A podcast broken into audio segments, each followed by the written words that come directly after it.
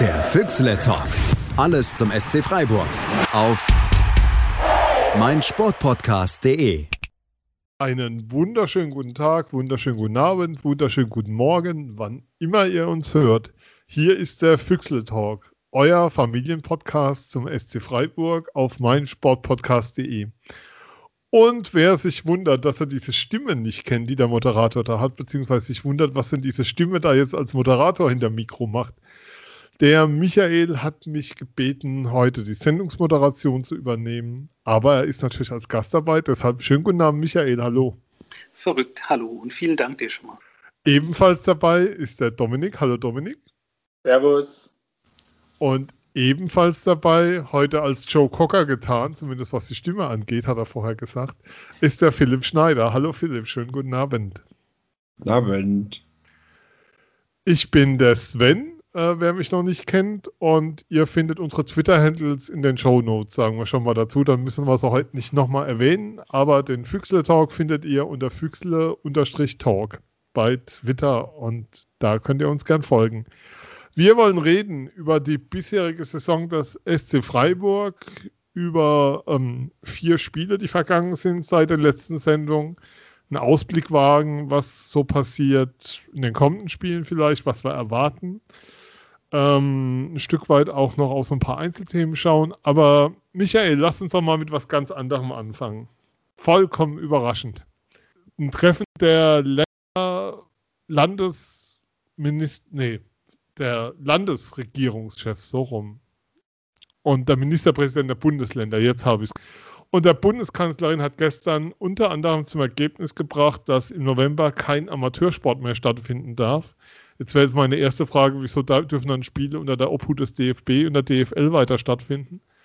Aber die eigentliche Frage, sozusagen, es dürfen keine Zuschauer mehr ins Stadion. Jetzt war so mein Gedankengang, das hatten wir ja schon mal. Glaubst du, dass es diesmal anders wird, als es damals war? Sozusagen komplette Geisterspiele für einen Monat jetzt. Also ich glaube ehrlich gesagt, dass es nicht den großen Unterschied macht zu ähm, den ersten Spielen, wie es bis jetzt war, weil die paar Leute, die im Stadion waren, das hat sich ja, ja teilweise verloren im Rund, äh, wenn man jetzt mal von unserem letzten Auswärtsspiel absieht, was ich sehr gespenstisch fand. Man könnte zynisch sagen, ähm, der Amateursport muss pausieren, was macht Schalke? Und man könnte auch zynisch sagen, ähm, naja, jetzt ist da wenigstens wieder Chancengleichheit. Ähm, ist, eigentlich ist eine Farce, weil ähm, dieses Hin und Her hätte man sich sparen können in vielen Bereichen, nicht nur im Profifußball. Dann hätten wir das Problem nicht, was wir jetzt haben ab Montag, ähm, finde ich, meine persönliche Meinung. Und ähm, ja, ich weiß nicht, also es fühlt sich so ein bisschen so an wie im Frühjahr tatsächlich. Also ich habe äh, heute so eine Erinnerung äh, aufs Handy bekommen, ja, oh, du hast noch gar nicht getippt für den äh, Spieltag. Und habe dann eher so gedacht, naja, ich weiß ja gar nicht, ob der stattfindet. Natürlich wird er stattfinden. Ähm, da sind wir ja ein bisschen weiter, was das angeht, mit dem äh, gloriosen Hygienekonzept. Aber ich glaube nicht, dass das äh, der Plan war, der DFL jetzt wieder ohne Zuschauer weiterzuspielen. Ich bin sicher, dass da das Gejammer bald wieder losgeht. Äh, Dortmund hat ja heute schon ähm, heute ist Donnerstag, glaube ich, 29. Mhm. Ähm, einen sehr interessant formulierten offenen Brief an die Fans geschrieben. Ich glaube, da wird noch einiges kommen ähm, an Gejammer und dass es ja ganz schlimm ist, dass jetzt wieder ohne Fans sein muss. Dominik, ähm, wie schätzt du das ein? Hat das dieses, ja, wie soll ich sagen, dieser Mangel an Zuschauern, beziehungsweise dieser Mangel an Emotionen den Fußball ein Stück weit verändert? Ähm, mir fiel auf, als ich so mich auf die Sendung dann vorbereitet habe, die Saison hatte so in, den ersten, in der ersten Liga bisher noch so keinen großen Aufreger dabei. Also wenn ich an letztes Jahr denke, Abraham gegen Streich oder so die Aktion. Man hat das Gefühl, ähm, mit dem, was von draußen nicht an Emotionen reingetragen wird, ist es auch auf dem Rasen deutlich ruhiger geworden. Ja, ich glaube, das ist auf jeden Fall, äh, das sehe ich auch so wie du, das ist Emotionen, Leidenschaft und Feuer, was von den Rängen auf den Platz kommt, das passiert so nicht. Natürlich gibt es mal immer noch irgendwelche äh, kleine Aufreger, Scharmützle oder so, aber bei irgendeinem Spiel am Wochenende, ich weiß leider nicht mehr welches, war das, kam das dann auch so zur Sprache, dass wenn jetzt die Fans da wären, dann würde es ja heiß hergehen und dann würden sie mehr aufgestachelt werden. Das war da nicht der Fall und hi, aber das ist ja irgendwie auch schade, weil die Leidenschaft im Fußball dadurch halt ein bisschen verloren geht und das, das Feuer von den Rängen kommt ja einfach, weil es viele Menschen gibt, die diesen Sport lieben, die dieses Ereignis lieben und das ist jetzt halt gerade nicht der Fall. Also das ist einfach schade einerseits, aber auf der anderen Seite ist es ja auch einfach nur eine Farce, was da gerade aktuell abgeht mit, mit den ganz unterschiedlichen äh, Bedingungen in den Stadien und da mal ein paar Fans, da mal irgendwie 4000 und so. Es ist einfach, es ist ein trauriges Schauspiel und es trägt, glaube ich, eher dazu bei, dass die emotional, also dass noch weniger Leidenschaft für dieses Produkt Bundesliga halt ähm, irgendwann von den Rängen kommen wird. Also ich bin schon gespannt, welche Langzeitfolgen das haben wird. Also ehrlich gesagt, ich meine, auch ich kann nur fabulieren, keiner kann irgendwie in die Zukunft schauen. Aber ich rechne nicht damit, dass das in der Saison noch großartig anders wird, als irgendwie so mal ohne, mal mit ein paar. Und wer weiß, vielleicht haben wir 2022 wieder mehr normale Spiele. Und dann bin ich mal gespannt, was, was, was die Fans noch an Leidenschaft mitbringen, ob dann alles wieder ist wie davor oder nicht. Philipp, du hast, du warst beim Spiel gegen Wolfsburg im Stadion. Wie war denn dein Empfinden? Also erzähl mal jetzt nicht über das Fußballspiel, sondern was drumherum. Wie war es denn auch so emotional für dich, da zu sein? Ja, es war äh, emotional. Ähm, das war schon ein schöner Moment, als die Mannschaft zum Aufwärmen rauskam und dann mal Applaus kam und die haben gemerkt, boah, da kommt ja was wieder. Klar, dann, dann, aber Stimmung war da nicht da. Also das braucht keiner denken, dass da eine, eine Stimmung war.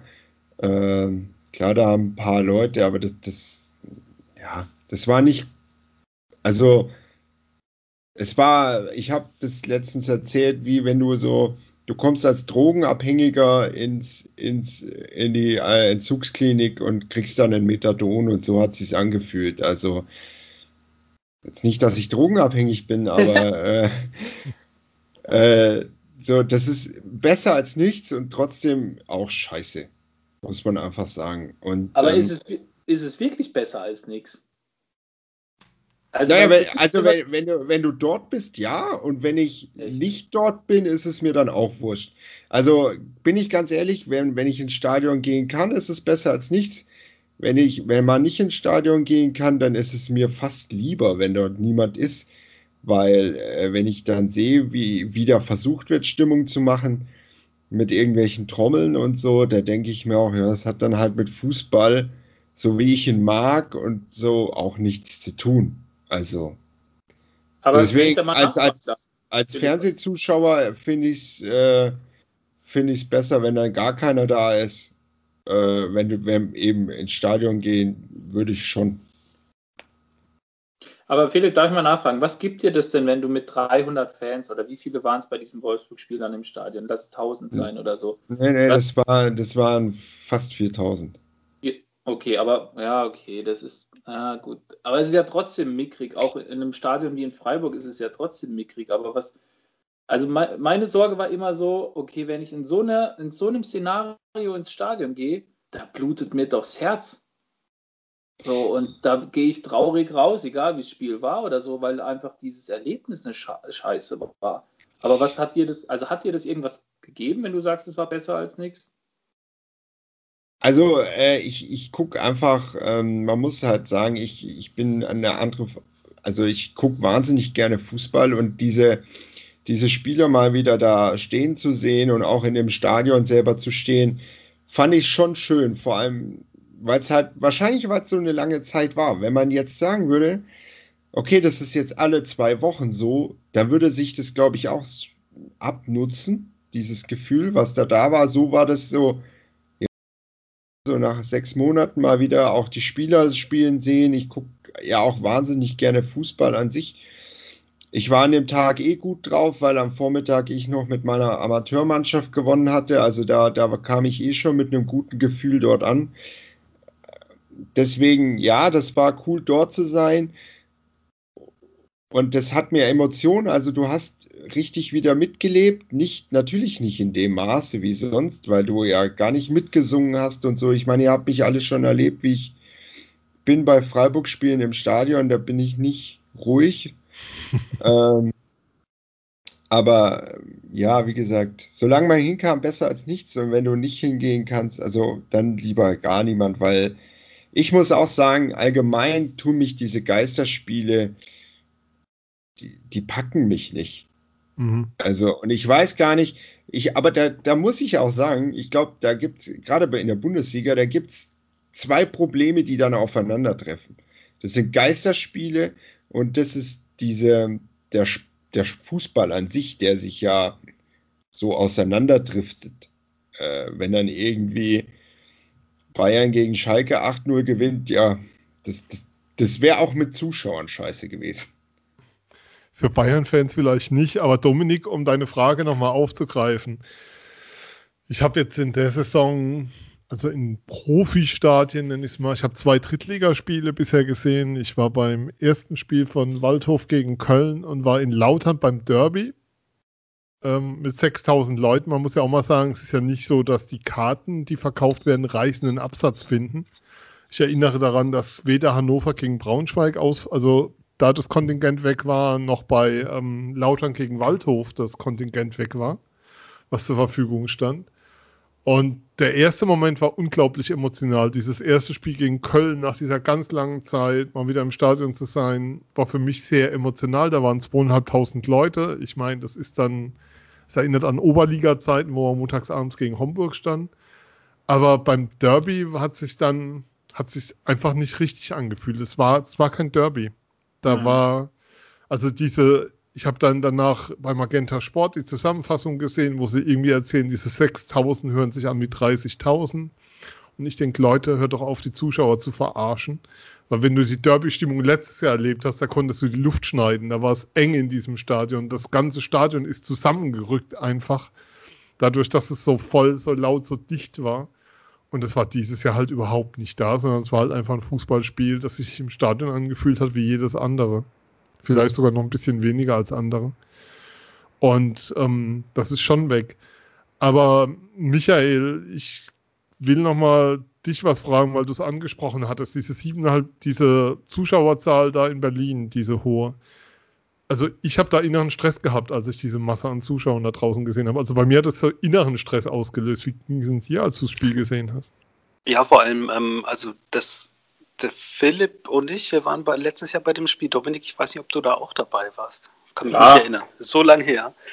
Ähm, wenn man da mal war, dann weiß man eigentlich, da ist nicht so super viel Platz außenrum. Das mhm. ist groß verteilt. Die haben jetzt keine äh, 15.000 Eingänge ins Stadion. Also ich, ich fand das ein bisschen komisch, vor allem, weil ich dann noch gelesen habe, ähm, weil es mich wirklich interessiert hat, weil ich habe gedacht, wie kann das sein, dass da, dass da so viele Leute sind. Ähm, ich habe da ein bisschen rumgegoogelt und habe festgestellt, okay, Union ist vielleicht auch so ein bisschen auf einem komischen Trip gerade, ähm, in Richtung vielleicht doch nicht ganz so sympathisch, was, was das angeht, den Umgang mit dieser aktuellen Lage. Und ähm, das Gesundheitsamt Berlin wird äh, wohl geleitet, also le der letztendliche Mensch, der das genehmigt, ist ein AfD-Abgeordneter.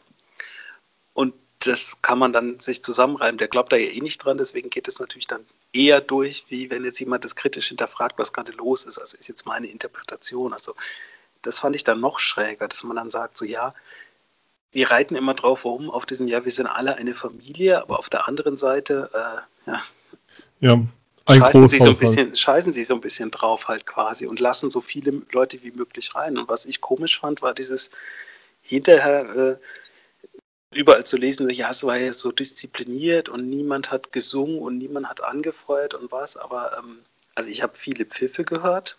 Das ist mhm. für mich kein Unterschied zu singen oder schreien. Und ich, ich fand einfach diese ganze Situation schräg, dass da viereinhalbtausend Leute in einem Stadion stehen und auf irgendwelchen Töpfen oder Kindertrommeln rumhacken. Das ist einfach so dermaßen absurd, das ist, ja, weiß ich nicht. Immerhin keine Pfanne wie in Heidenheim. Aber, ja, aber das, das, aber das war nah dran. Genau, aber das ist ja genau das, was ich meine. Also kann ja keiner gut. Also, ja. Vollkommen unabhängig, ob das jetzt das Freiburg-Spiel war. Das sowas kann ja keiner gut finden.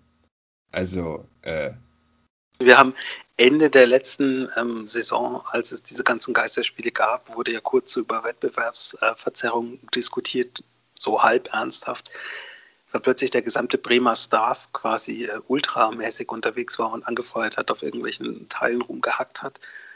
Und jetzt hast du halt einfach ein Stadion, da ist niemand. Du hast ein Stadion, da sind 4000 Leute, die hacken auf Töpfen rum. Das ist halt auch, also ich finde es einfach ähm, krass, dass es so einen Solidargedanken immer nur auf dem Papier gibt. Das ist natürlich kann man sagen, Fernsehgelder sind auch ungleich verteilt. Es ist nicht fair, das Spiel, aber man konnte doch zumindest bei, in bestimmten Bereichen darauf achten, dass man sagt, okay, wir haben jetzt die und die Lage. Vielleicht wäre es ganz schön, wenn alle die gleichen Ausgangsbedingungen hätten, zumindest was jetzt diese, diese Heimspiele angeht, mit oder ohne Publikum. Weil Geld verdienen tust du da nicht groß. Also da ist es wahrscheinlich besser, wenn keiner da ist, weil du dir dann den Sicherheitsdienst auch sparst, aber ja, weiß ich nicht. Aber das glaube ich nicht. Ich glaube schon, dass es für Union oder für die Vereine schon eine Einnahmequelle ist. Klar.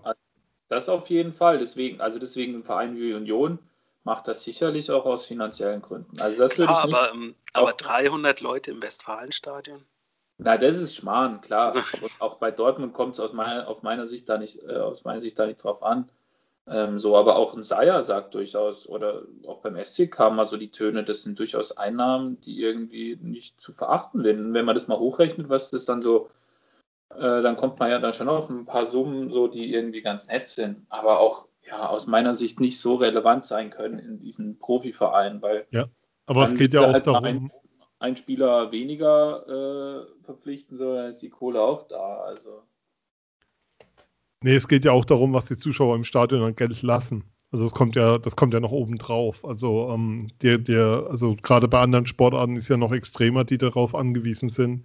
ja. Aber natürlich fehlen dir dann die Umsätze, die die Fans dann da lassen, wenn sie schon mal da sind. Also ich Ah. würde sagen, momentan werden wenige ähm, ins Schwarzwaldstadion fahren, um dort einen SC-Fanshop zu besuchen. Da hast du natürlich an Spieltagen deutlich mehr Betrieb. Und wenn dann noch rechnest, was ähm, die Caterer, was die Catering-Umsätze betrifft und so weiter, dir fehlt da schon Geld. Aber Ab- gut. Ja gut, würde der SC, hätte der SC schöne Trikots, könnte man sich auch ein Trikot kaufen. Ähm, ich möchte diesen Abschnitt beenden mit einem Zitat. Äh, Christoph Ruf hat am Montag im Neuen Deutschland einen wunderbaren Artikel geschrieben zur Selbstüberhöhung und zur komplett falschen Wahrnehmung, Eigenwahrnehmung des Fußballs, dem ich jedem nur sehr empfehlen kann. Ähm, man muss nicht Lauterbach heißen, um bei manchen Exponenten des Profifußballs einfach nur noch genervt zu sein.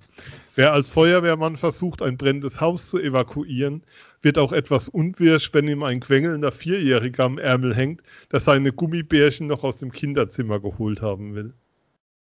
Wir hören uns gleich wieder nach einer Pause hier beim Füchsle Talk auf mein. Schatz, ich bin neu verliebt. Was? Da drüben. Das ist er. Aber das ist ein Auto. Ja, Mit ihm habe ich alles richtig gemacht. Wunschauto einfach kaufen, verkaufen oder leasen. Bei Autoscout24. Alles richtig gemacht. Sportpodcast.de. So, dann lasst uns doch mal über Fußball reden. So ein komisches Spiel, runder Ball. Es ist ja nicht nur was neben dem Rasen passiert, sondern auch auf dem Rasen. Vier Spiele seit der letzten Sendung. Vier Spiele ohne Sieg. Irgendwie waren wir das letzte Mal etwas positiver gestimmt, muss man sagen. Und so richtig drei Punkte, Michael, überzeugend ist es nicht, was der SC momentan abliefern. Zumindest an einigen Stellen. Ja, zumindest auch was die Ergebnisse angeht, würde ich sagen. Also ich, Ganz kurz, lass mich nochmal zusammenfassen. Wir reden über ein Heimspiel gegen Wolfsburg, ein Unentschieden, eine Niederlage in Dortmund, ein Heimunentschieden gegen Bremen und ein Unentschieden bei Union. Richtig. Und da sind aber zwei Spiele dabei, die gefühlte Niederlagen sind, die wir unentschieden gespielt haben, aus meiner Sicht. Also die, die beiden Heimspiele gegen die beiden grün-weiß spielenden Mannschaften, äh, fand ich die Leistung durchaus so, dass man mindestens eins davon hätte gewinnen können, um nicht müssen zu sagen. Ähm, und dann sähe es tabellarisch ein bisschen anders aus. Eigentlich auch ähnlich, wenn man darüber nachdenkt, wie in der vorigen Saison. Da war es am Anfang auch lange so, dass man gedacht hat, ah, das hätte, das hätte, das hätte noch funktionieren können, aber naja. Ähm, Dortmund, eine totale Katastrophe, aber das war halt gegen Dortmund, ganz ehrlich, das ist nicht unser Maßstab. Und ich fand, bis zum ersten Gegentor hat es eigentlich auch relativ gut funktioniert. Das war ja klar. Ja, aber das war halt zu früh. ja, das war zu früh, nach einer halben Stunde. Und aber dann halt frappierend, dass es sofort völlig auseinanderbricht, ähm, gefühlt. Und man direkt nach der Halbzeit noch gleich das nächste Tor sich fängt. Und ich fand jetzt von, von den Spielen, die wir bis jetzt hatten in dieser Spielzeit, fand ich das in Berlin eigentlich am ja, traurigsten, um es mal so zu sagen. Also ich habe es auch so ein bisschen wie der Philipp, mich, mich reißt es nicht so richtig mit. Ich gucke das von an bis Abpfiff und dann mache ich wieder aus. Aber es war äh, das am wenigsten mitreißende Spiel, wobei ich sagen muss, der Matchplan ist ja ein Stück weit ist er aufgegangen. Also man ist in Führung gegangen, keiner weiß warum und man hat sich nicht kaputt spielen lassen von Union, die ja äh, ein bisschen härter spielen. Das wissen wir ja aus der letzten Saison auch schon. Aber ähm, das war jetzt nicht das, von dem ich gedacht hatte, okay, wenn man die nächsten beiden Spiele gegen Leverkusen und äh, Leipzig hat, sollte man da vielleicht nicht auf Unentschieden spielen gegen Mannschaft auf Augenhöhe, sagt man ja immer. Dominik, was machen wir mit den vier Spielen bisher? Was ist so dein Fazit? Ja, ich bin nicht so unzufrieden. Also ich meine, wenn man auf die Tabelle schaut, ich glaube, das ist die schlechteste, also so schlecht stand man in der ganzen kompletten Saison nicht, wenn ich mich richtig erinnere. Letztes Jahr, ja.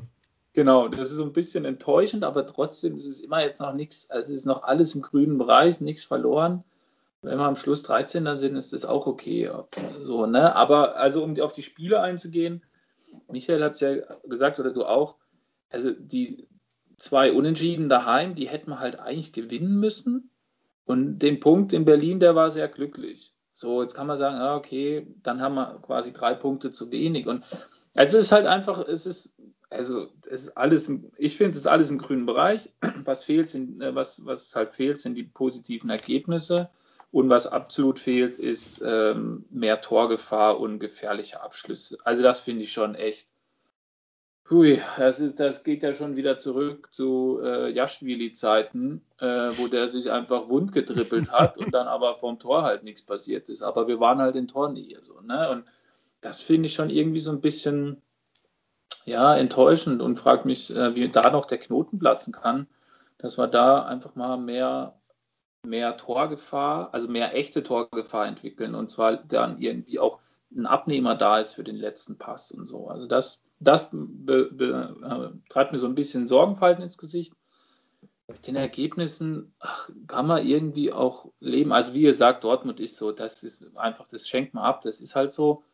Und in Berlin stimmt mich positiv, dass wir da das Spiel, den Kampf schon auch angenommen haben mit dem Punkt mehr als zufrieden sein können. Aber daheim hätte man halt mehr holen müssen. Fertig. Philipp, wenn ich Dominik jetzt so höre, dann, ich habe hab mal auf die Tabelle geguckt, mit, neun, mit drei Punkten mehr hättest du neun Punkte, da wärst du punktgleich mit Bayer Leverkusen, würdest du Platz viert, wärst du Fünfter mit der Tordifferenz vom SC. Zu früh für Panikmodus natürlich, aber ähm, vielleicht doch so ein kleines Zeichen dafür, dass die Saison schwerer wird, als wir vielleicht alle gedacht haben. Irgendwann mal so nach, nach dem Sieg in Stuttgart und der letzten Sendung? Boah, schwierig. Also, wie gesagt, ähm, ich fand, äh, wie, wie ihr es auch gesagt habt, Wolfsburg und Bremen musst du gewinnen. Ähm, dann in, bei Union schwierig. Also, ich finde, ich finde auch, äh, es ist unfassbar wenig Torgefahr im Moment. Ich finde auch, dass Freiburg hat viele, viele Flanken, die aber meistens sehr ungefährlich sind, weil manchmal auch gar keine Abnehmer in der Mitte sind. Also das ist wirklich nicht gut. Ähm, ansonsten defensiv habe ich keine Bedenken, dass das gut ist, was in Freiburg da rumläuft. Und auch Florian Müller hat sich als relativ stabil erwiesen. Deswegen, also ich habe keine Panik, aber das. Äh, Nein, Panik halt, hat keiner. Ja, Panik hat keiner, glaube ich auch. Aber ich habe keine Sorgen, dass Freiburg da dieses Jahr. Äh, es ist halt, glaube ich, einfach eine normale Saison. Es wird einfach aber eine normale was ist bei uns Saison. eine normale Saison? Ja, zwischen 10 und 14. Okay. Also halt am 32. Spieltag. Ja. ja, so. Aber ist es nicht ja. auch ein bisschen gefährlich, Philipp? So einfach so, ey, das wird schon easy peasy, weil ich sehe so ein bisschen die Gefahr, was Sven gerade andeutete. Eigentlich waren wir alle super positiv. Die Mannschaft, also ja, wir haben drei äh, Stammspieler abgegeben, so, wo wir aber alle sagten, äh, safe, kein Problem, alles fein ersetzt, im Tor 1 zu 1, fast 1 zu 1 ersetzt und auch die äh, Feldspieler soweit alles gut machbar. So, ne? Und da weiß ich nicht, ob wir uns da zu sehr in Sicherheit wiegen. Und eigentlich war ja schon meine Erwartung oder mein Anspruch, eben halt jetzt nicht Platz 10 bis 14 zu machen, sondern ich würde schon gerne nochmal äh, irgendwie, zumindest wenn Zuschauer erlaubt sind, mal wieder durch Europa fahren. So, und ja. da hätte ich die Erwartung gehabt, dass es dieses Jahr mit einem Kader, der mehr oder weniger zusammenbleibt, punktuell verstärkt wurde Eine Verstärkung haben wir jetzt noch nicht, zumindest noch nicht in der ersten Elf gesehen, sondern nur auch bei den Amateuren oder bei der zweiten Mannschaft. Johannes Flum? Nee, ich meinte Thiel, der hat ja beim vorletzten Mal Ja. gespielt. Aber der Flumi, der macht wohl, der scheint wohl eine tragende Säule zu Ja, sein. In der Er trifft regelmäßig, ja. Der spielt, der trifft da und ich glaube, der tut dem Team richtig gut. Die sind ja jetzt Erster. Also wer weiß, ob er vielleicht doch nochmal äh, in den Erstligakader reinrutscht. So. Also ich weiß nicht, ich frage mich nur, ich will auch keine Panik machen, keine Krise und nichts. Ist alles, alles safe und im grünen Bereich. Aber ich fände es schon, äh, also ich würde sagen, wir müssen aufpassen, dass wir uns da nicht zu in Sicherheit, in Sicherheit wiegen und am Schluss gucken wir durch die Röhre. Wenngleich, ich glaube, es gibt auch dieses Jahr wieder drei Mannschaften, die einfach zu dumm sind und irgendwie nicht aus dem Quark kommen. So. Ähm, insofern habe ich jetzt auch keine Abstiegssorgen. Nee, ich glaube auch nicht, gar nicht mal nur dumm, sondern einfach auch schlecht. Ja, Also- mein, äh, und ja, ja, was, was ich so, ja, warum denn? Also jetzt steht, glaube ich, Heimspiel gegen Leverkusen an. Die haben irgendwie, äh, ein Mitspieler von mir hat erzählt, die haben irgendwie fünf Spiele in 14 Tagen. Ähm, also warum sollte man ein müdes Leverkusen nicht zu Hause besiegen können? Und dann, dann war es ja fast schon wieder ein guter Saisonstart. Also, ich weiß nicht, also klar, das darf halt nicht einschlafen, aber das, Gott sei Dank bin ich ja nicht äh, der Maßstab für die Mannschaft. Also wenn ich einschlafe, heißt das ja hoffentlich nicht, dass die Mannschaft einschläft. Weißt du, was ich meine? Ja. Also, ja, deswegen, also mir geht es halt im Moment so, dass ich, dass ich da einfach so ein bisschen so, ja, da gibt es welche, die sind schlechter und es zündet mich alles nicht so richtig Ja. an. Diese Kombination aus dem alles lässt Mhm. mich alles so ein bisschen so, ja, okay, wird schon werden. So nach dem Motto, ähm, sorry jetzt an die Vereine, soll nicht arrogant klingen oder so, aber am Ende so Mainz, Köln, Schalke, Bielefeld, was auch immer, da, wird, da werden sie schon drei finden und wenn du noch, was weiß ich, irgendeiner auch noch nach unten durchgereicht wird, es wird schon reichen am Ende des Tages. So Genau. ein bisschen. Ähm, Michael, ist das aber nicht genau die Gefahr, dass man sich, ja, also die Mannschaft wird die Haltung nicht haben, klar, aber so im Umfeld muss man da ein bisschen drauf achten, weil es gibt so ein paar Signale, die, von denen ich denke, dass sie nicht so gut sind. Ich finde, Schalay hat ein Problem, die Saison zu finden. Demirovic hat bisher noch die Minuten, die er gesehen hat, können wir bisher, glaube ich, noch an zwei Händen abzählen oder an dreien. Ähm, Santa Maria ist nach einem riesen starken, einer, glaube ich sogar. ist nach einem starken, riesenstarken Auftakt in so ein kleines Loch gefallen. Ähm, ja, ähm, bin ich da jetzt zu sehr im kritischen Modus, so im klassischen SC-Modus, wir steigen ab, wir steigen ab, wir müssen die Klasse halten. Aber das ist Oder- doch schön, das ist doch schön, wenn das so ist, Sven, weil das, das war ja was, was normal ist. Und was ist schon normal heutzutage? Eine normale SC-Saison ist, dass du am 30. Spieltag Panik hast, abzusteigen, obwohl du Achter bist. Ja, ich meine, Äh, was ist im Moment schon normal? Man sollte das Gefühl umarmen und sagen, ja, Gott sei Dank sind wir nicht Erster.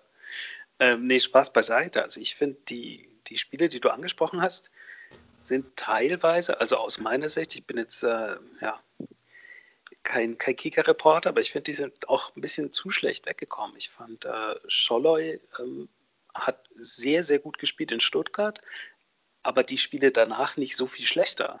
Jetzt vom letzten Mal abgesehen in Berlin. Ähm, das, da, da sind so ein paar ungestüme Sachen dabei. Das ist ähnlich wie bei Abraschi, wie bei Höfler. Das ist ja immer so für eine gelbe Karte, für einen unschönen Tritt mal äh, ein Kandidat ist. Aber alles in allem finde ich schon, dass er einen kleinen Schritt schon gemacht hat. Ähm, und da finde ich es dann komisch zu lesen, so ja, der hat mal total viel Geld gekostet, da muss einfach mehr kommen. Also das ist eigentlich nicht unser Stil. Also ich finde Nee. es okay, was er liefert. Er sollte halt im Hinterkopf haben, dass noch jemand hinten dran ist. Und das- Total viel Geld sind übrigens 4 Millionen Euro. Genau, das war ja. damals ja auch, äh, wo man gedacht hat, aha, sieh an. Ähm, aber jeder Spieler, der spielt im Moment, sollte im Hinterkopf haben, es ist noch einer hinten dran für meine Position. Und das sollte eigentlich, wie in der vorigen Saison, dafür sorgen, dass jeder vielleicht noch so ein, so ein bisschen mehr rauskitzeln kann. Und äh, Santa Maria fand ich eigentlich nur in Berlin richtig schlecht. Also es war klar unglückliche Gegentore, wo er irgendwie entfernt dran beteiligt ist, meistens in Kombination mit äh, Chico Höfler, aber das ist einfach auch positionsbedingt, finde ich. Also dieses Höfler-Bashing, was es seit Jahren gibt, das habe ich nie verstanden. Also das ist einfach, äh, wenn jemand sagt, ja, jetzt spielt schon wieder der Höfler, dann ist das für mich einfach ein Zeichen, ah, okay, da hat jemand keine Ahnung von Fußball. Das ist nicht verstanden. genau, also das ist einfach äh, substanzloser Vorwurf. Ganz kurz, ähm, die Kickerliste der Noten vom SC bisher. Berücksichtigt sind nur Spieler, die mindestens 50% der Spiele eingesetzt wurden. Ähm, und du musst eben von Anfang an spielen normalerweise. Oder musst mindestens 30 Minuten spielen. Letzter aktuell Nikolas Höfler, Durchschnittsnote 5 Spiele 4,1. Und vorletzter Durchschnittsnote Roland Scholler 4,00. Michael. Ja, aber Scholloy hat, ähm, hat in zwei Spielen eine 4 und eine 5 bekommen, von denen ich sage so, ja, nee, also ganz ehrlich, ja. das ist wieder so ausgewürfelt. Und dass dann noch ein Artikel quasi erscheint, der in derselben Zeitschrift anhand dieser Noten behauptet, ja, der ist einfach super schlecht. Dieses, also, das finde ich einfach, meine persönliche Meinung finde ich Quatsch. Also die Kickernoten vom SC, die sind oft so ähm, das Gegenteil von dem, wenn du in Bayern Abitur gemacht hast, dann wird dir immer gesagt, naja, das ist eigentlich noch ein bisschen besser. Wenn du beim SC spielst und eine Kickernote kriegst, dann weißt du eigentlich genau, ja, eigentlich ist eine Note schlechter, die da steht, als ich eigentlich habe. Also ich habe immer das Gefühl, wir fliegen alle unterm Radar. Denk mal an, äh, an Schwolo in der letzten Saison, wie oft der eine 3 hatte oder ja, 3,5, wo du gedacht hast, so, hallo, das ist einfach der, mhm. einer der stabilsten Tormänner in der Saison. Und das wird vielleicht auch einfach nicht gesehen, aber dann das so weiterzuspinnen und zu sagen, nee, also da muss mehr kommen, weil der hat ja die und die und die Note bekommen. So, ja, nee, also ich habe die Noten schon nicht verstanden. Das kann nicht der Aufhänger sein, einen Spieler jetzt äh, runterzuschreiben. Vor allem, wenn es ja konkrete äh, Punkte gäbe. Man kann ja sagen, ja, Defensivverhalten nicht immer 100 Prozent, aber auch da sage ich, wer ist immer 100 Prozent konzentriert? Von uns keiner, glaube ich. das hat man vielleicht auch ein bisschen in der letzten Folge bei uns gemerkt das muss man auch einem Spieler mal zugestehen, weil wenn der immer 100% liefern würde und in jedem Spiel ein, eine, eine Vorlage und ein Tor macht, dann wäre er nicht in Freiburg. dann halt, wäre er nicht beim SC, genau. Das ist halt nun mal Fakt. Ähm, Dominik, du hast das Thema ähm, Chancen kreieren angesprochen, Torgefährlichkeit im Offensivspiel. Wenn ich in den Kader schaue, dann sind da mit Höhler, Petersen, Grifo, Scholloy, Demirovic, Jong, Kwon, eigentlich genügend Spieler da, um, wie soll ich sagen, um Offensivpotenzial entfalten zu können. Fehlt denen die Unterstützung, fehlt denen die Möglichkeit, sich entsprechend, ja, wie soll ich sagen, ihr Potenzial auf den Rasen zu bringen, ihre Qualität auf den Rasen zu bringen. Wie siehst du das? Was, was muss da besser werden? Da muss einfach alles besser werden, was Spiel mit Ball angeht. Oh, ich glaube, das ist echt eine gute Frage und ich bin mir nicht sicher, ob das Trainerteam darauf eine Antwort hat. Also, weil ich sehe das auch wie du. Wir haben die Spieler, die von ihren Fähigkeiten und von ihren Veranlagungen die Buden machen könnten. So. Also ein Petersen, der hat auch schon einfach, der macht, der kann die Tore machen und so, ne? Und er schießt ja auch diese Saison auch Tore. Aber es ist trotzdem so, dass in den, in den Spielen einfach und selbst Streich hat das jetzt auch schon sehr deutlich immer wieder benannt. Es fehlt halt die Torgefahr und dann auch der erfolgreiche Abschluss. Und ich weiß auch nicht. Also ich frage mich, ob wir dann halt im zentralen Mittelfeldspieler nicht da doch einen bräuchten, der für mehr Kreativität sorgen kann. Also klar, Grifo auf den Außen kann das. Scholloy versucht es immer mal wieder, der ist noch so ein bisschen wild und ungestüm. Da habe ich aber schon die Hoffnung, dass der einfach noch, wenn wir ihm weiter den das Zutrauen gibt, da auch irgendwie ähm, sich stabilisiert und auch, auch dann stärker wird.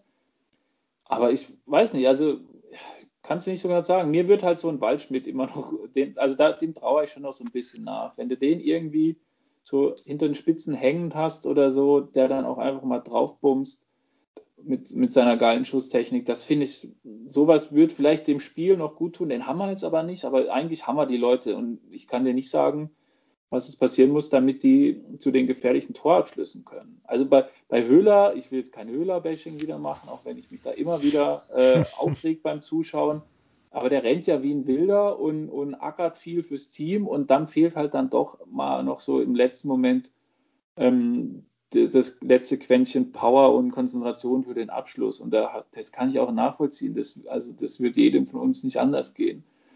So, ich weiß auch nicht, ich, keine Ahnung, ob einfach es braucht mehr Chancen, vielleicht ist es das und dann geht dann irgendwann mal noch eine rein, aber eigentlich, es fehlt, es fehlt so das, das letzte Ding, um, um die Dinge auch zu verwandeln.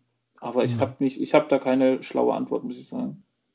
Also ich, ich finde ja, dass äh, Freiburg gut spielt bis zur, zum vorletzten letzten Pass. Mhm. Also da, da, und dann kommt dann halt eine Flanke von Günther oder Schmid und dann segeln die teilweise komplett durch den Strafraum, weil da auch die Strafraumbesetzung einfach nicht gut ist. Also weil halt Philipp, einfach ganz kurz die, die Frage, du hast, hast, siehst du überhaupt da einen Zielspieler für Flanken? Also wir haben ja nicht die Kopfballspieler, würde ich jetzt auch noch dazu sagen. Ja, na, na, Petersen, ja, okay. Und Aber es ist jetzt nicht das Ungeheuer da vorne drin. Also nicht Nee, der nee, aber, aber trotzdem ist es ja quasi einer der Hauptideen. Mhm. Äh, Günther und Schmid äh, und Soloy und Grifo sollen Flanken reinschlagen. Letzten Endes finde ich das dann halt einfach zu wenig. Also es ist wirklich schwierig, ähm, das manchmal anzugucken, weil, weil da geht Günther wieder auf die Grundlinie und legt den Ball in den Rückraum und dann kommt, hebt er nur die Arme und sagt, ey, warum ist da keiner? Und das finde ich, finde ich sehr auffällig. Weil gefühlt Höhler kommt nicht so richtig hinterher. Petersen ist einfach gedeckt. Ich meine, die in der Bundesliga schauen ja auch Fußball und haben eine Ahnung.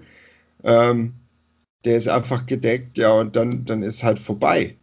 Grifo ist auf den Außen und Soloy ist keiner, der viel in den Strafraum zieht. Und dann gegen Wolfsburg war es ja dann Santa Maria, der, der dann gefährlich wurde und so. Also, ja, es ist, ich finde, da ist es einfach zu wenig im Moment. Kommt da aus deiner Sicht zu wenig Impuls auch von außen rein? Oh, das kann ich nicht beurteilen. Äh, also ich finde es auffällig, wie oft, Streich, also wie oft Streich gar nicht die fünf Wechsel nutzt und äh, auch und wenn dann spät. Also ich ja, glaube wobei gegen ich sagen, ich würde sagen, die Saison wechselt er früher als sonst. Also sonst. Also- gegen Wolfsburg war es glaube ich irgendwas 75. 78. Ja. ja, also jetzt im letzten Spiel hat er in der 61. den Santa Maria runtergenommen. Das war dann schon irgendwie ein eindeutiges Zeichen, weil das er Ja. in der 60. wechselt, ist selten. Das Dann ist selten. Ja, also gewonnen wenn er- in der 77. Das ist so ein Klassiker. Und da muss man sich denken, ah, wünsche ich mir auch manchmal den früheren Wechsel. So, aber ja, ist auch nicht. Aber das, das ist, ähm, ähm, das ist auch Streich. Also wenn er, wenn er sagt, die Idee oder ein Spieler läuft halt heute so hinterher oder ich muss die Idee verändern von diesem Fußballspiel heute, dann macht er das auch. Ich kann mich erinnern, letztes Jahr wurde er dann auf einmal Tempelmann gegen Leipzig ausgewechselt und dann äh, in der 30. Minute oder so. Mhm. Also das macht er dann schon auch, aber Ja. er vertraut, also zum Beispiel bei Höhler dann gegen Wolfsburg, dann kommt hinterher, ja gut, der war bei seiner großen Torchance auch müde. Ja, da denke ich mir, ja, okay, richtig, kann ich sehen, also kann ich auch nachvollziehen, dass er dann da irgendwann fertig ist. Ja, aber dann wechsel ihn doch bitte aus. Also der hatte ihn ja, der hatte, glaube ich, dreimal gewechselt zu dem Zeitpunkt. Also weiß ich nicht. Aber das sind dann so einzelne Momente, wo ich sage, auf der anderen Seite, wer, wer hätte es denn da? Ich glaube, da war tatsächlich nur Demirovic als Stürmer auf der Bank. Deswegen, ja, wen hätte schon bringen sollen? Also,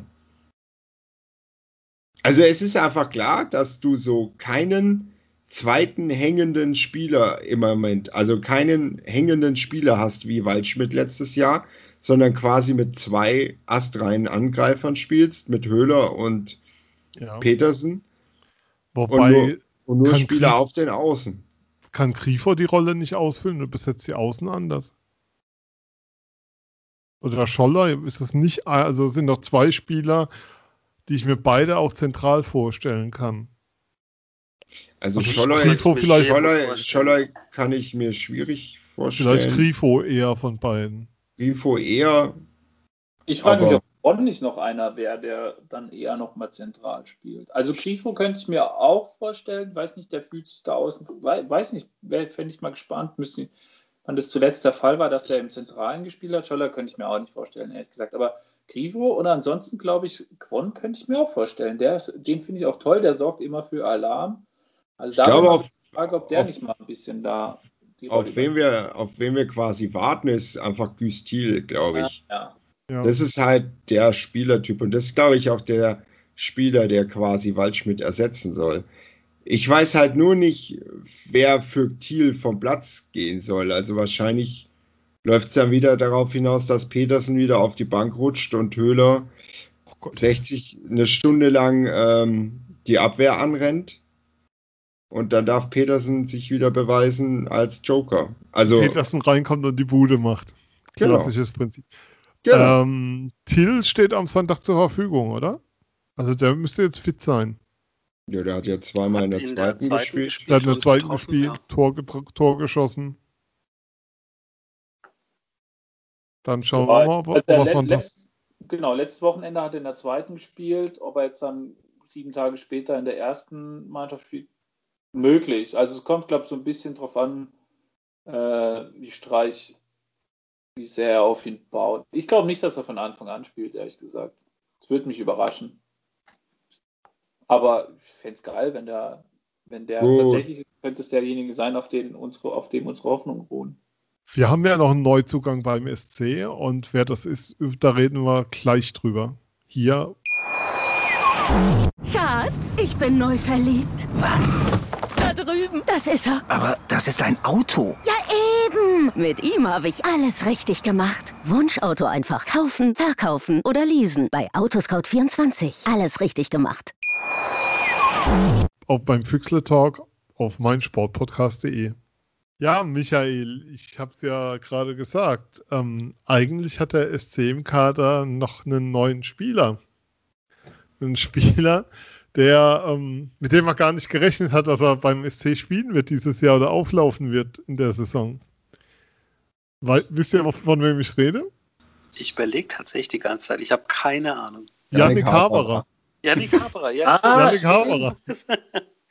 Ja, aber das, das müssen wir tatsächlich ja mal korrigieren. Dröselt Was, mal auf, bitte, ja. die Geschichte. Ähm, also wir haben ja auch ein bisschen spekuliert, einfach weil man nichts wusste ähm, in der letzten Folge, auch glaube ich in der Folge davor schon, was da wohl los ist. Ähm, es hat sich herausgestellt, die Verletzung, die er hatte, war wohl tatsächlich wesentlich schlimmer, als kommuniziert wurde, auf seinen eigenen Wunsch wohl auch. Es gab dann eine äh, Pressekonferenz mit Christian Streich, wo er das alles dargelegt hat. Der hat einfach noch äh, diverse Schrauben und Metallteile im Bein, die jetzt auch rausoperiert werden. Das heißt, ähm, der ist absolut überhaupt gar keine Option ähm, für die nächsten Monate, weil das natürlich auch alles verheilen muss. Und was danach kommt, weiß man nicht. Also ich bleibe schon dabei. Er hat sich vielleicht ein bisschen verzockt, was so den möglichen Transfer im Sommer angeht, aber es ist nicht so der, ja, der Abzocker oder der schlechte Berater oder keine Ahnung, was da gelaufen ist, ähm, wie wir es so ein bisschen äh, spekuliert hatten in der letzten Sendung. Also Yannick Haberer keine Option für den Kader, aber trotzdem schon merkwürdig, Dominik, wie da die Kommunikation über Monate lief. Ja, ich glaube, der Verein war einfach sicher, dass der geht. Ich glaube, der Spieler war, auch, sich- war sich auch sicher, dass er geht. Deswegen wollte er ja nicht, dass die Verletzung kommuniziert wurde. Woran es dann lag, dass er nirgendwo hin ist, keine Ahnung. Das, dafür ist einfach zu wenig nach draußen gedrungen. Ich glaube schon, verzockt. Und jetzt schauen wir halt mal. Also von mir aus, der soll halt wieder fit werden. Und vielleicht- dann darf er gern wieder, Streich sagt ja auch, ja, wenn er fit ist, dann gehört er wieder zum Kader, wenngleich die Aussage ein bisschen zurückhaltend war, muss ich sagen. Aber äh, eigentlich muss ja die letzte Chance dafür, dass wir Geld für den kriegen, ist ja dann im Winter. Also eigentlich muss man ja schauen, dass der im Winter noch irgendwo hingeht und wir mal noch ein paar Euro bekommen. Ansonsten ist er am Ende der Saison halt, keine Ahnung, ablösefrei und dann wird er schon irgendeinen Verein finden. Also man muss vielleicht dazu sagen, ein Spieler, der so lange verletzt ähm, ist, der kostet den Verein tatsächlich äh, jetzt mal rein wirtschaftlich kein Geld, weil es ist tatsächlich dann eine, eine Krankheit, das zahlt dann die Berufsgenossenschaft in dem Nach Fall. sechs Wochen. Ja, ne? Genau, also das wäre finanziell kein, kein großer Verlust. Ich bleibe aber schon dabei, dass ich ähm, von ihm in der Zeit, in der er noch fit war, schon immer so den nächsten Schritt erwartet habe. So ein bisschen, der leider nicht kam, aber trotzdem, dass ein Spieler ist, der mit seiner Giftigkeit auch manchmal schon durchaus fehlt auf dem Platz, auch in der, in der Rückrunde der letzten Saison. Können wir ihm erstmal Ja, und alles Gute wünschen. Und Ja. Gesundheit. bevor wir jetzt weiter, Philipp, Entschuldigung. Nee, das War muss der Philipp Anliegen. dann äh, persönlich machen, weil er ist ja da am, am Bodensee. Ja, ich, ich, ich wollt, war gerade bei ihm am Vorbeigehen. Ne? Na, aber ich finde, also, ich finde auch die Rechnung mit, wir sparen jetzt da das Gehalt ein, so, das ist ja nicht, das ist nicht das Relevante, sondern eigentlich, wenn wir über das Finanzielle reden, ist es relevant, eine Ablösesumme für den noch zu bekommen. So, und das ist jetzt, glaube das ist nicht, da wird doch der Verein wahrscheinlich ein bisschen traurig sein, aber auf der anderen Seite haben wir genug Transfererlöse. Also insofern, ich finde auch, der soll wieder fit werden und dann guckt man halt, ob er dann ins Team passt oder auch nicht und wie es aussieht. Ja. Sehe ich entspannt.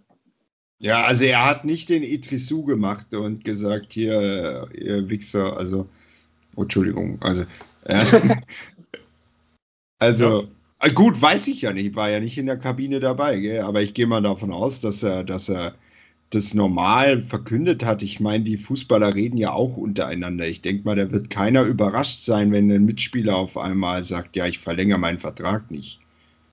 Also, gehe ich mal davon aus. Eher so, wenn es da auf einmal so schnelle Wechsel sind. Aber deswegen kann ich mir auch vorstellen, wenn der, wenn der will und Freiburg auch will, warum soll der nicht in der Rückrunde ein paar Spiele für Freiburg machen? Also, also bei mir ist es jetzt nicht so, dass ich sage, boah, das geht gar nicht. Ja, wenn er fit ist und Bock hat, soll er kicken. Ja, ist jetzt auch nichts vorgefallen. Also die Zurückhaltung Eben. war Streich schon anzumerken auf der PK, aber es war jetzt nicht so, dass die Tür zu ist oder so. Also das auf keinen Fall. Also hatten ja auch gelobt nochmal. Ja, eben. Und, und die, die Verletzung liest sich ja wirklich nicht äh, so leicht. Ja. Kurios ist wirklich, das gibt's ja, aber das ist Freiburg halt manchmal auch, gell?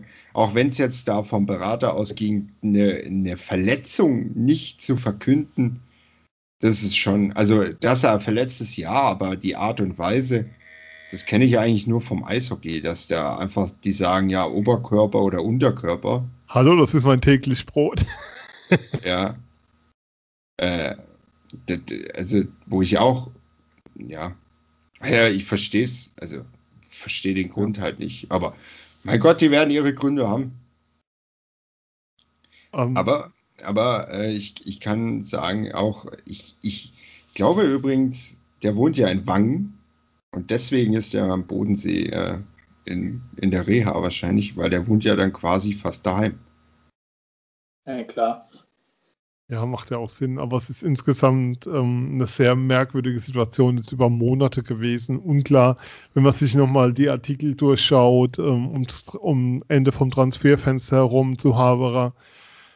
Da wusste ja keiner, was Sache ist und alle, oh, ist noch da und Unklarheit und wohin geht er und was ist eigentlich los und dann diese verlängerte Reha und alles. Ähm, also ich sehe immer noch nicht ganz, was das für einen Unterschied macht. Das muss man vielleicht mal Haberer selbst und seinen Berater, der sein Vater ist, fragen, was so der Unterschied gewesen wäre, wenn man das im September verkündet hätte, dass er so lange ausfällt. Äh, ich glaube, ich glaube, ich glaube, der ist gar nicht, der wollte tatsächlich, eigentlich wäre er schon wieder fit, aber die, wollt, die waren, waren die Belastung am Hochfahren und dann hat irgendeine Platte oder so, die im Fuß war, reagiert darauf und dann haben sie gesagt, so, wir nehmen jetzt die Platte wieder raus. Ich glaube, deswegen fährt er jetzt noch länger aus. Okay. Also ich glaube nicht, äh, ich, eigentlich, die Okay. Verletzung an sich ist eigentlich wieder okay, nur dass die jetzt gesagt haben, wir nehmen diese Platte wieder raus, weil da stimmt was, das passt so nicht irgendwie. Dominik, ähm, du hattest ja vorhin, wir hatten ja im zweiten Teil der Sendung über das Offensivspiel vom SC gesprochen. Könnte Marvin Pieringer die Lösung dafür sein? Ja, ich meine, der hat jetzt wie viel? Zwölf Tore in äh, wie viel Spiele? Elf sind's. In elf, ja, also geile Quote. Also der Quote nach, ja, aber meines Wissens nach gehört er nicht mal zu den Spielern, die mit den Profis trainieren. Er war im Trainingslager im Sommer dabei. Ja, aber trotzdem Also war- habe ich zumindest gelesen, dass er nicht zu denen gehört, die jetzt äh, mit, den, mit den Profis regelmäßig trainieren. Also Ganz deswegen, kurz, wir ja. müssen erklären, Marvin Pieringer spielt bei Freiburg 2 für alle da draußen, die uns hören und sich gerade fragen, über wen reden die da zur Hölle? Wer ist das? Zwölf Tore in elf Spielen, was ist das für ein Junggott? Ähm, er spielt bei Freiburg 2, die momentan extrem reüssieren in der Regionalliga Südwest. Ja.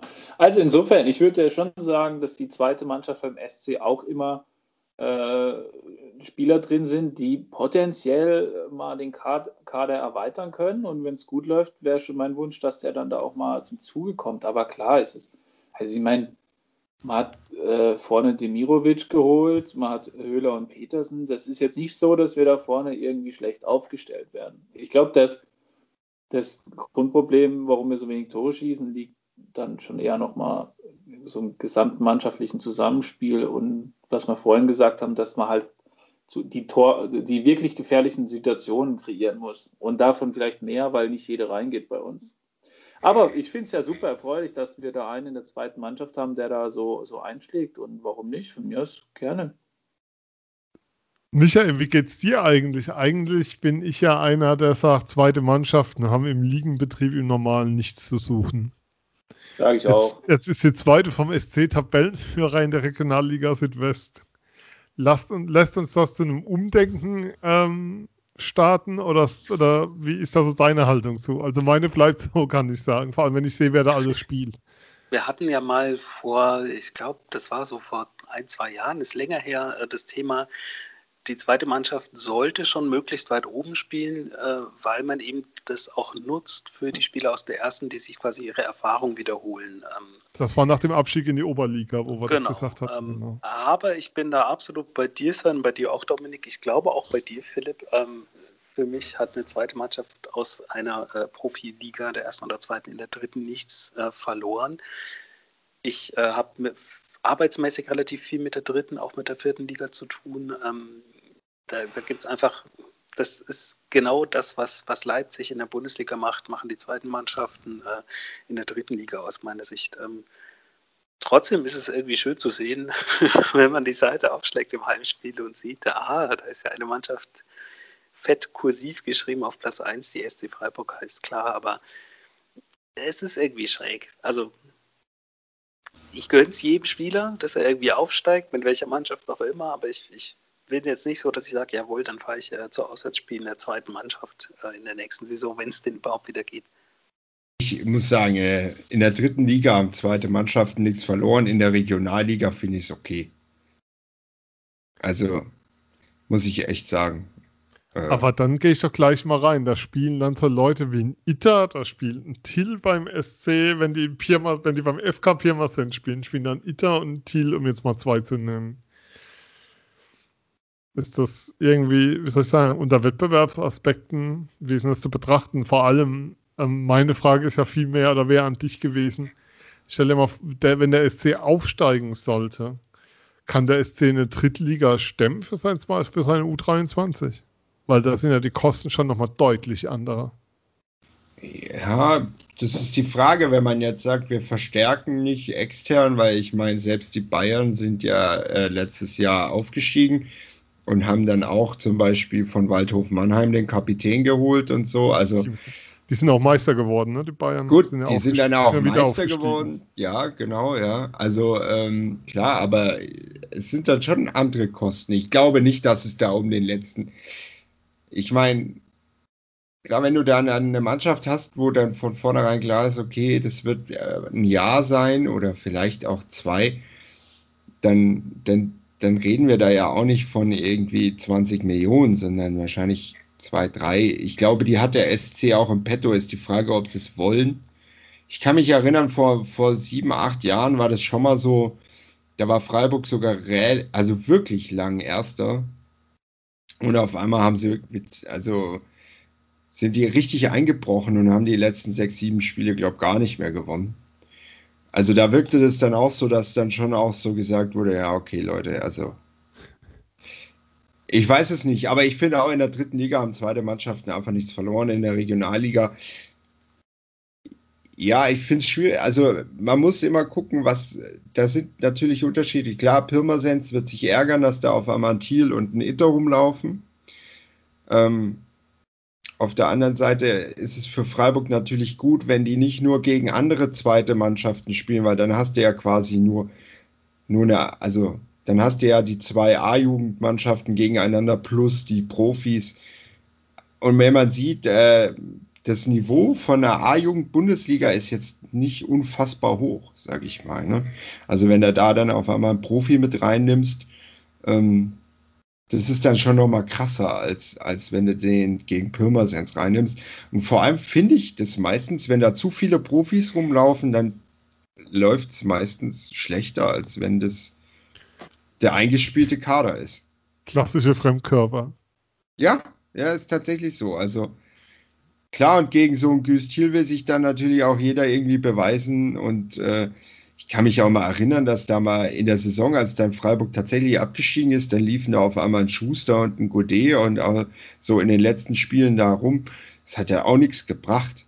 Also deswegen, ja, aber da wird, da wird ja auch ein Robert Lewandowski, wenn der jetzt sechs Wochen ausfällt, holt er sich auch nicht Spielpraxis in der zweiten. Ich verweise nur drauf, es gab Ende der 80er, Anfang der 90er schon mal eine Reserverunde für zweite Mannschaften von Bundesligisten, dann auch so mit, Ligen, mit Liga-Wettbewerb, also wer teilnehmen wollte. Die haben dann mittags um 14 Uhr gespielt. Äh, vor 50 Zuschauern. Wahrscheinlich gäbe es da heute alles Fahrer, die alles mitfahren. Aber ich, ich, ich, ich muss auch sagen, ähm, ich gehe wahnsinnig gern zu der zweiten. Also, weil ich die Atmosphäre im Mösle mag und äh, selbst auswärts, ich finde das, das schön. Das hat wirklich dort Dorfsportplatz-Atmosphäre. Und ich finde es wahnsinnig interessant, äh, die jungen Spieler da mal anzugucken und auch ältere Spieler zu sehen, also wie Flum oder Roth oder äh, Braun Schumacher. Also das hat was. Also ich glaube. Ja, ich finde halt, ich finde halt aus Sicht der Amateurvereine in, den, in der Regionalliga ist es halt scheiße. So, also für uns als SC ist es nicht verkehrt, weil der SC es wirklich so nutzt, um Spieler nach Verletzungen aufzubauen oder auch mal an die erste Mannschaft ranzuführen. Fein. Machen wir ganz gut und sinnvoll, gefällt mir. Ähm, aber für die, wenn ich da einfach schaue, wie das für die anderen Amateurvereine in der Regionalliga dann ist, oder das heißt mal Oberliga noch, ist doch scheiße für die. Es ist scheiße, aber ich glaube, die haben auch ganz andere Probleme. Ja. Also, aber eines könnte man ihnen nehmen damit, aber damit, damit kommen wir heute, glaube ich, nicht mehr. Lass uns noch mal auf die Profis schauen. Ähm, Jungs, so zum Abschluss der Sendung. Wir sind nämlich dann schon fast durch. Mit Blick auch auf die Uhr. Ähm, es stehen vier Spiele vor der Tür im November, ohne Publikum jetzt erstmal. Daheim gegen Leverkusen am Sonntag, dann Michael dein Heimspiel in Leipzig. Dann kommt Mainz und dann geht es nach Augsburg. Ich hätte gern von jedem eine Zahl, wie viele Punkte der SC in diesen vier Spielen holt und fange mit Dominik an. Ich sage, äh, wir holen sechs Punkte, nämlich zwei Auswärtssiege. In Leipzig und Augsburg. Sehr cool. Also, weißt du, Geisterspiele gewinnt doch immer die Gastmannschaft und deswegen glaube ich, äh, holen wir da sechs Punkte aus den vier Spielen, ja. Wobei keine Fanstimmung ist natürlich für einige Vereine der Liga ein großer Vorteil, muss man ja auch sehen, weil die sind es ja nicht anders gewohnt. Ja. Michael. sechs Punkte. Sechs Punkte. Michael, was ist deine Ich Schätzung? sag drei Punkte, aber wir gewinnen nicht. Und gegen wen wird verloren? Gegen Mainz, weil wir der SC Freiburg sind. das könnte dann aber, das wird dann aber ein enges Jahr. Das wären dann Ja. sehr kalte Weihnachten. Philipp, deine Tipp. also ich sag fünf. Äh, und ich glaube, dass man in Leipzig verliert und ähm, gegen Leverkusen gewinnt. Und die beiden anderen unentschieden. Genau. Ich habe übrigens heute beim Blick auf den Spielplan, ähm, da merkt man, wie gut man so vorbereitet ist, mit Erstaunen gesehen, dass es schon am 2. Januar weitergeht, nach der Winterpause, die genau zwölf Tage Zehn. beinhaltet, Ja, 13 Tage. Anderthalb Wochen. Also zwei Wochen genau, zwischen dem letzten Spiel vor Weihnachten bei der Hertha, gegen Hertha und dann am 2. Januar in Hoffenheim. Aber ist ja noch Pokal am 22. 23.12., ne? Stimmt. Man weiß nur noch nicht gegen wen, weil noch keine Auslose, oder? Ja. Noch Aber keine sechs Auslose. Punkte, wie viele Punkte tippst du denn? Sag die zwölf, Ja, oder? nein. Ähm, sieben. Ich glaube, dass in Leipzig eine Niederlage. Ich glaube, der SC gewinnt am Sonntag gegen Leverkusen daheim. Leverkusen ist so ein Gegner, gegen die man gern mal gewinnen kann daheim. In Leipzig wird verloren, gegen Mainz wird gewonnen und in Augsburg geht so ein klassisches 1-1-0-0. Gegurke, was man sich nicht angucken würde. Ich muss ja ehrlicherweise sagen, das Spiel am Samstag bei Union war ja so übel, das hätte ich mir, glaube ich, nie angeguckt, wenn ich nicht gewusst hätte, dass wir die Woche aufnehmen. Es war ja schwer zu ertragen, über 90 Minuten. Habt ihr noch was, was ihr unbedingt mitteilen wollt zum SC, zu eurem Befinden an die Zuhörer da draußen? Alles gesagt. Alles gesagt. Dann verabschiede ich mich bei euch heute. Ähm, mit, ich sage danke, Philipp. Gerne. Deiner Stimme weiterhin gute Besserung. Danke. Und jetzt nenne ich Twitter-Handles zum Ende doch nochmal. Ed Schutzschwalbe mit 2e. Der Dominik ist mit 2i und k. Danke, Dominik, auch an dich. Ich danke dir. Und ein großer Dank geht natürlich an den Ed Fußball mit SZ, den Michael. Michael, vielen Dank auch an dich. König der Rechtschreibung. Kein Problem. Und ja, ich bin Sven. Ihr habt den Füchsle Talk auf meinen Sportpodcast.de gehört und keine Sorge, das nächste Mal moderiert garantiert wieder Michael. Wir freuen uns auf euch. Lasst uns gerne eure Rückmeldung da. Twitter at Füchsle-Talk. Empfiehlt uns, lasst uns bei iTunes eine 5-Sterne-Rezension da, wenn ihr uns mögt. Wenn ihr uns nicht mögt, lasst uns trotzdem eine 5-Sterne-Rezension da. Es hilft uns einfach, gefunden und gesehen zu werden. Zwei Schatz, ich bin neu verliebt. Was? Da drüben. Das ist er. Aber das ist ein Auto. Ja, eben. Mit ihm habe ich alles richtig gemacht. Wunschauto einfach kaufen, verkaufen oder leasen. Bei Autoscout24. Alles richtig gemacht. Die Verabschiedung. Das war der Füchsle Talk auf meinsportpodcast.de. Bis zum nächsten Mal. Tschüss. Der Füchsle Talk. Alles zum SC Freiburg. Auf meinsportpodcast.de. Schatz, ich bin neu verliebt. Was? Da drüben. Das ist er. Aber das ist ein Auto. Ja, eben. Mit ihm habe ich alles richtig gemacht. Wunschauto einfach kaufen, verkaufen oder leasen. Bei Autoscout24. Alles richtig gemacht.